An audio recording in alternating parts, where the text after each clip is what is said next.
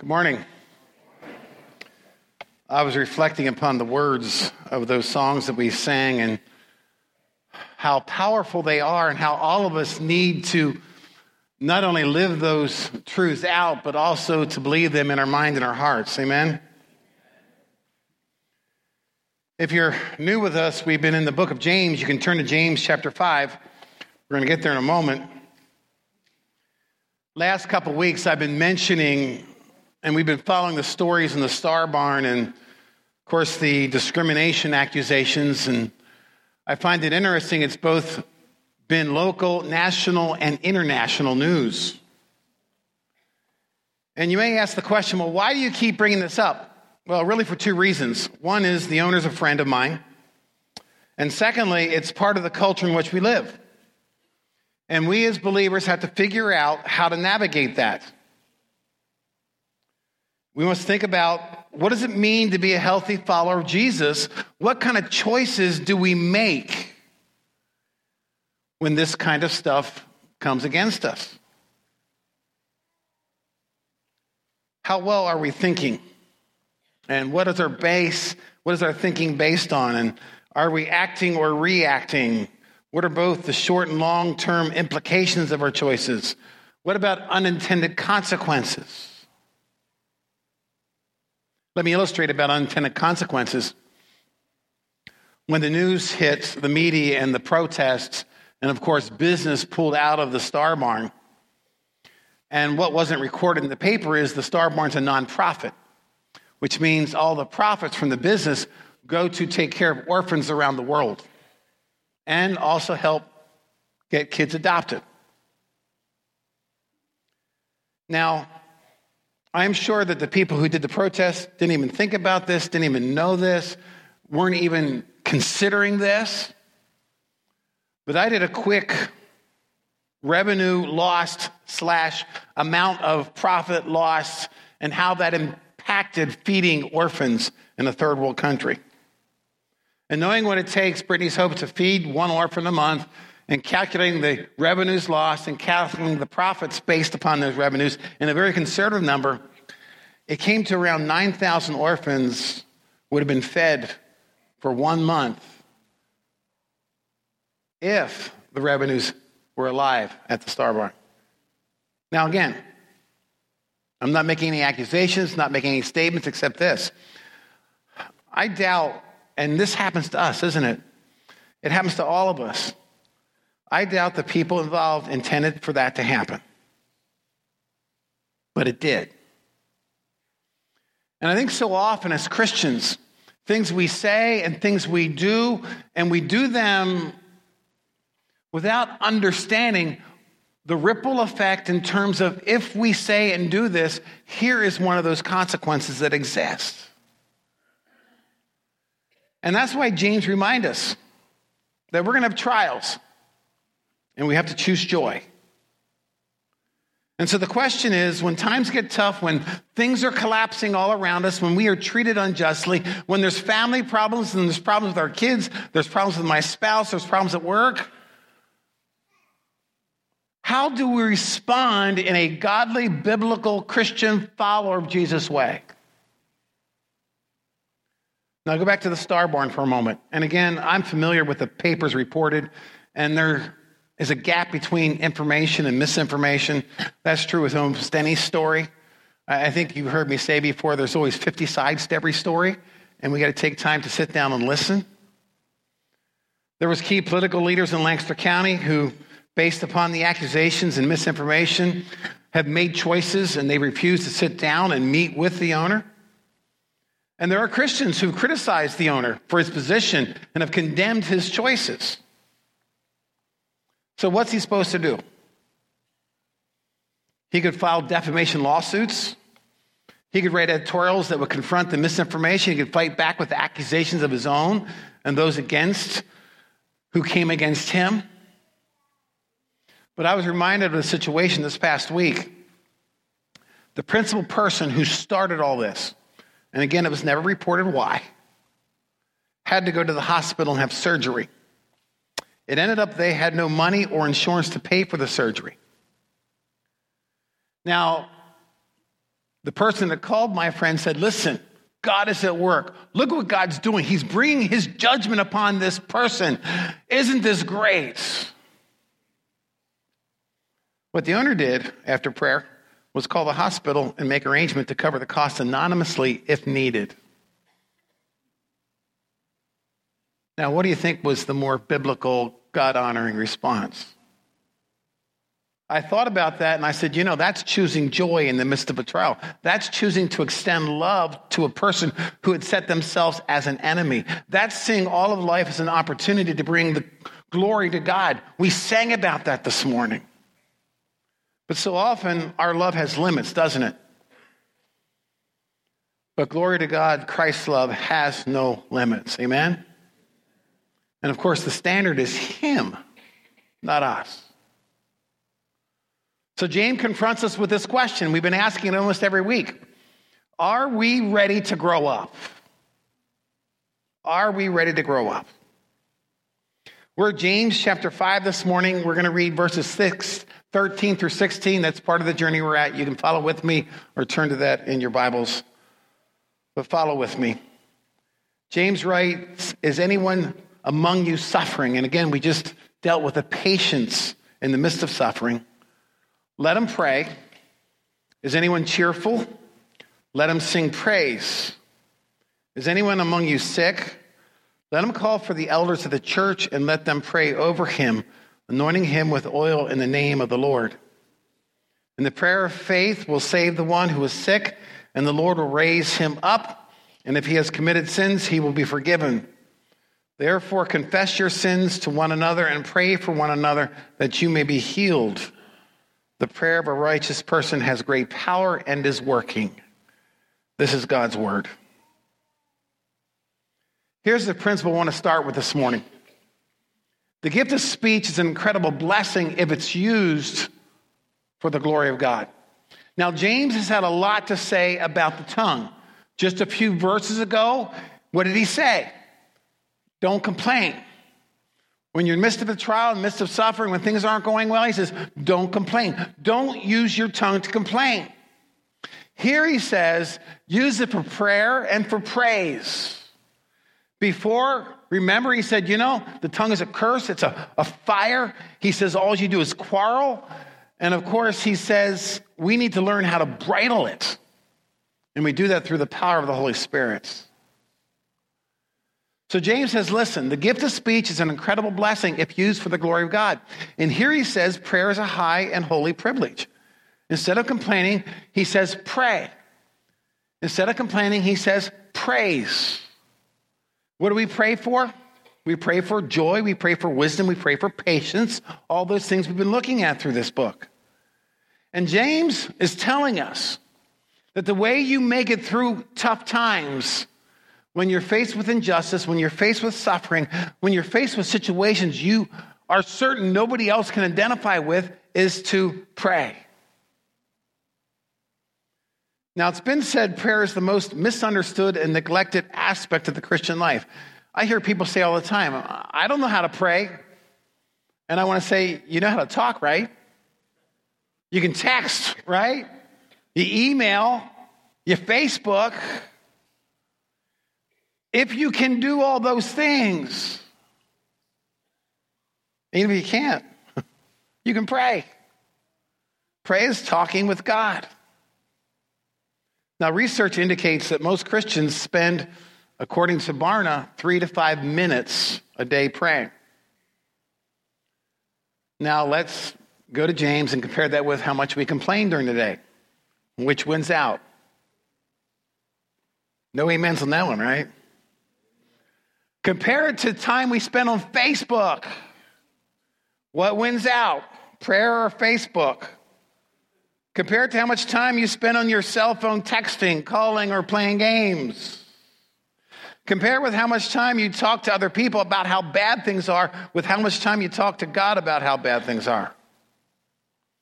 And if you're honest with your comparisons, then maybe you have a clue as to why things haven't gotten better.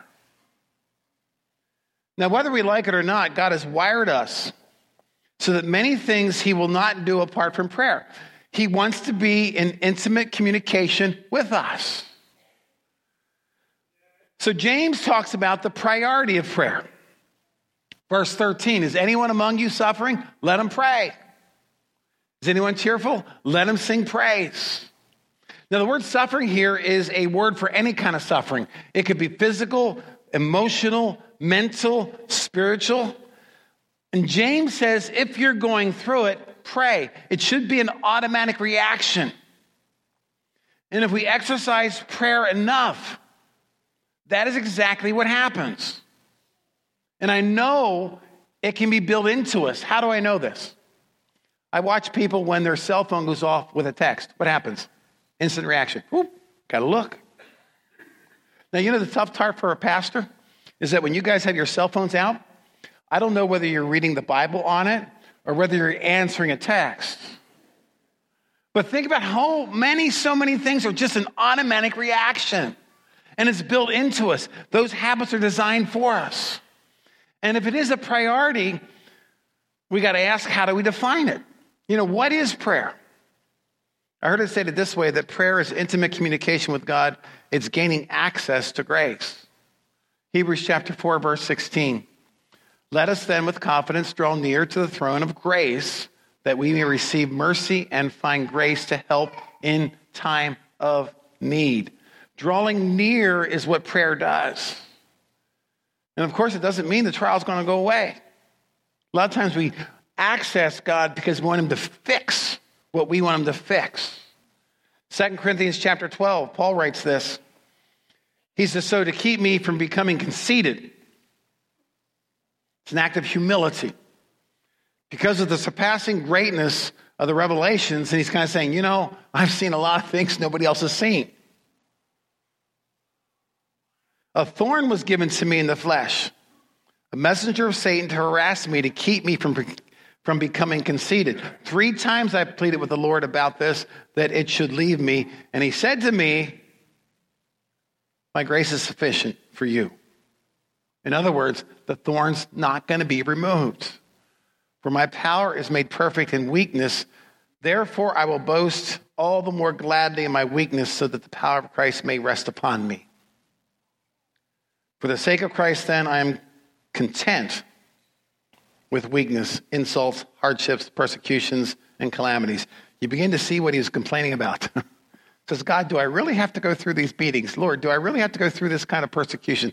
Lord, you know, it's, you know, some days I wake up and I get beat in Jerusalem. I go back out. They leave me for dead. I go back in. It just gets a little weary. He says, For when I am weak, then I'm strong. Now, in our text, he says, okay, that's times of suffering, but if things are going well, he says, praise. And you know, praise is a form of prayer. It's a, it's a form of talking to God. It is telling God all the good things that he is. So whether we are afflicted or cheerful, we're to talk with God, which means we're never to stop communicating with God. And here's the hard part that we kind of get mixed up with prayer. In 1 Thessalonians chapter 5, Paul writes these words We urge you, brothers, admonish the idle, encourage the faint hearted, help the weak, be patient with them all. And again, we talked about patience for the last three weeks. See that no one repays anyone evil for evil, but always seek to do good to one another and to everyone.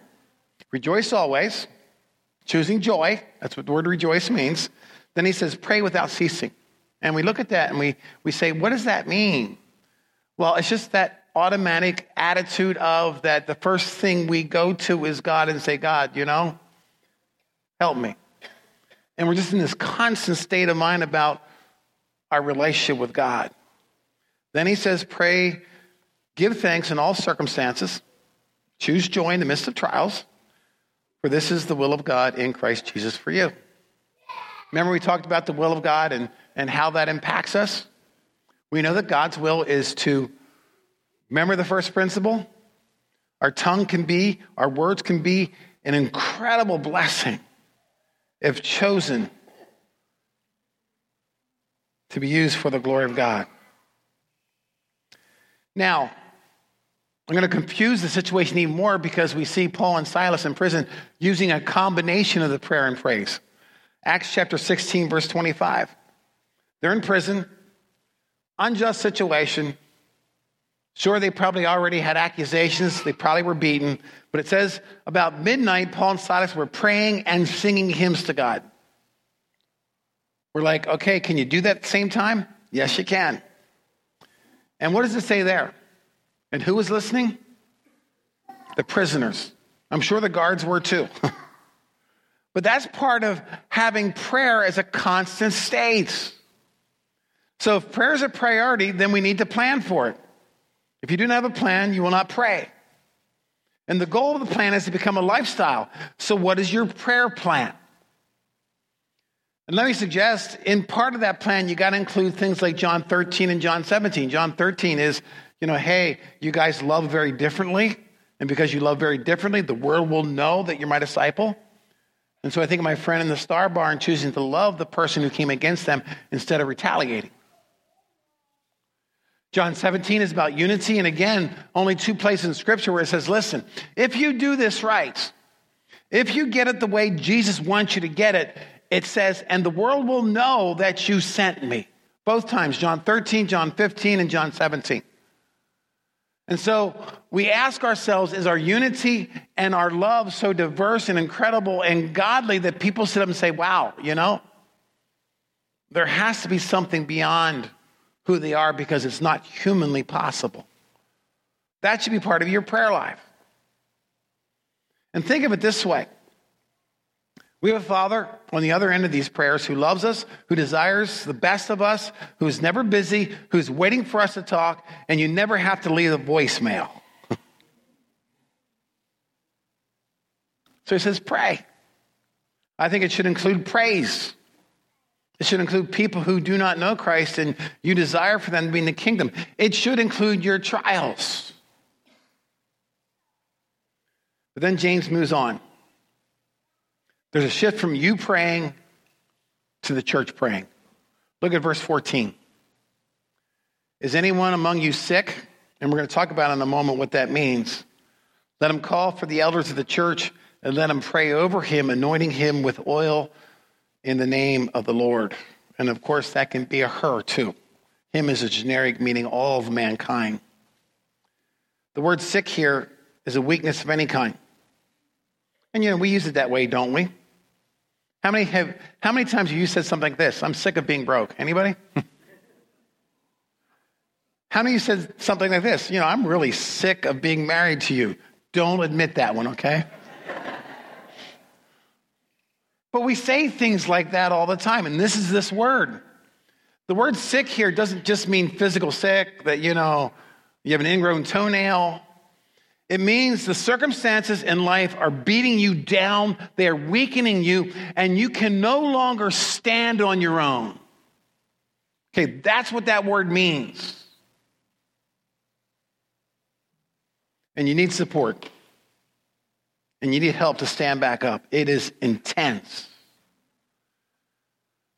So James says, call the church, call for help. Now, let me tell you what it does not say when you're sick in that position. It does not say call the 1 800 number for the blessed water from the Jordan that will heal you for a donation. It doesn't say that.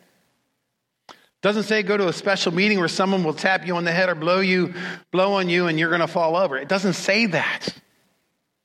It says, go to your church.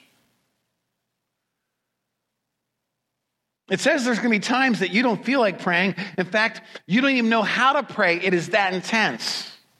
But here's the problem the problem is we don't like to admit we are weak.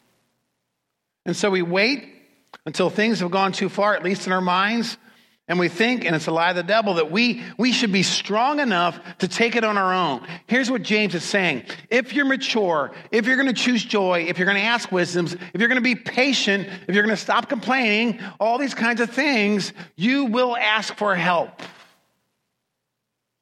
He goes, that's a mark of a mature Christian. Now, the other problem is we're often in denial that we are sick. it's everybody else. It's those circumstances. You know, if they were removed from my life, it's all their fault. James says, call for help. Now, I, could talk almost all morning about what the symbolism of oil is. I don't have time. But let me say this that oil in biblical days was used to refresh a person.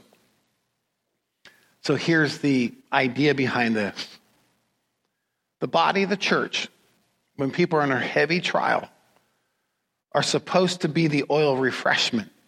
They're supposed to encourage, they're supposed to lift up those that are too weak to stand. And of course, then it says, pray in the name of the Lord. That simply means we identify with Jesus and we live under the authority of Jesus because he is the one who brings strength to us. Amen? But that's the priority of prayer. Then James talks about the promise of prayer, verses 15 and 16. If you make it a priority, if you move into the body, here's what he says The prayer of faith will save the one who is sick, and the Lord will raise him up. If he has committed sins, he'll be forgiven. Therefore, confess your sins to one another and pray for one another that you may be healed. The prayer of a righteous person has great power at, as it is working. Now, the word save there means restore. It's just not referring to a physical sickness. If it only meant physical sickness, and if that were true, none of us would ever die. keep praying, keep coming back, keep praying, keep coming back. But we know that that we live in sinful bodies and someday we will die. But it means to restore. It's why one of the statements, if you read our literature and on our website, it says this Our desire is to be a church that dreams and hungers for God to restore all lives lost. Now, he also brings us to a different level, saying, listen, there are situations, there's suffering, and those kinds of things that are caused by the sin of other people. And that is inflicted upon us.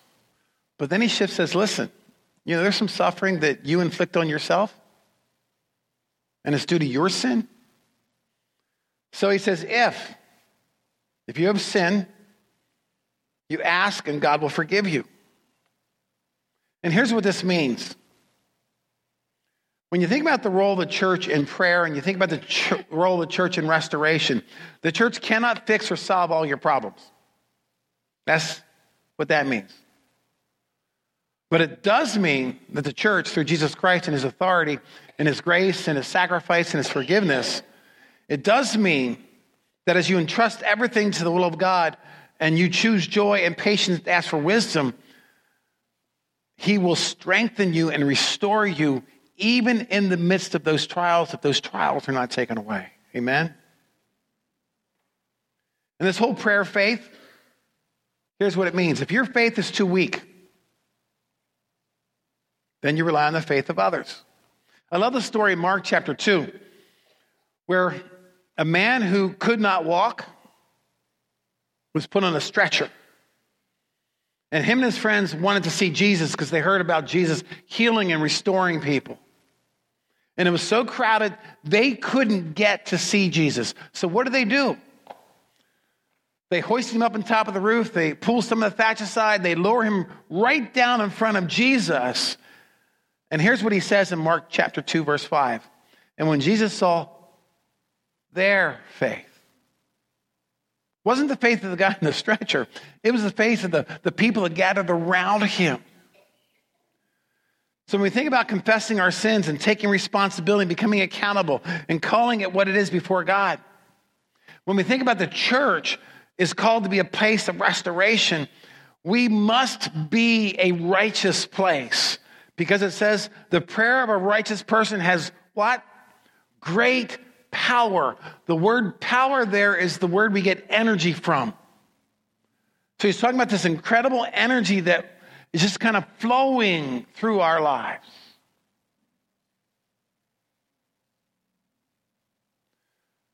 Far too often, we want the great power without the accountability and responsibility. You know, last week I, I shared this principle that we are called to be and do what God has called us to be and do, and then we need to allow God to be and do what only God can be and do. Now, next week, you're going to see an illustration of that. We have a baptismal service. And uh, I encourage you to come see that. And if you haven't been here before, it is a time of celebration. But what I love during this baptismal service is that we have this symbolism on stage. And for those that are new, you're probably figuring out what is all this? Well, you see their chains and they're doing what? They're hanging. And they represent people whose lives have been set free from their chains of addiction, from their chains of their sin, from their chains of what they thought about themselves. Directly behind me is a cross that we had on uh, Good Friday service where people confess their sins by writing them on a sheet of paper and then nailing them to the cross of Jesus. So they could walk away free from shame and condemnation.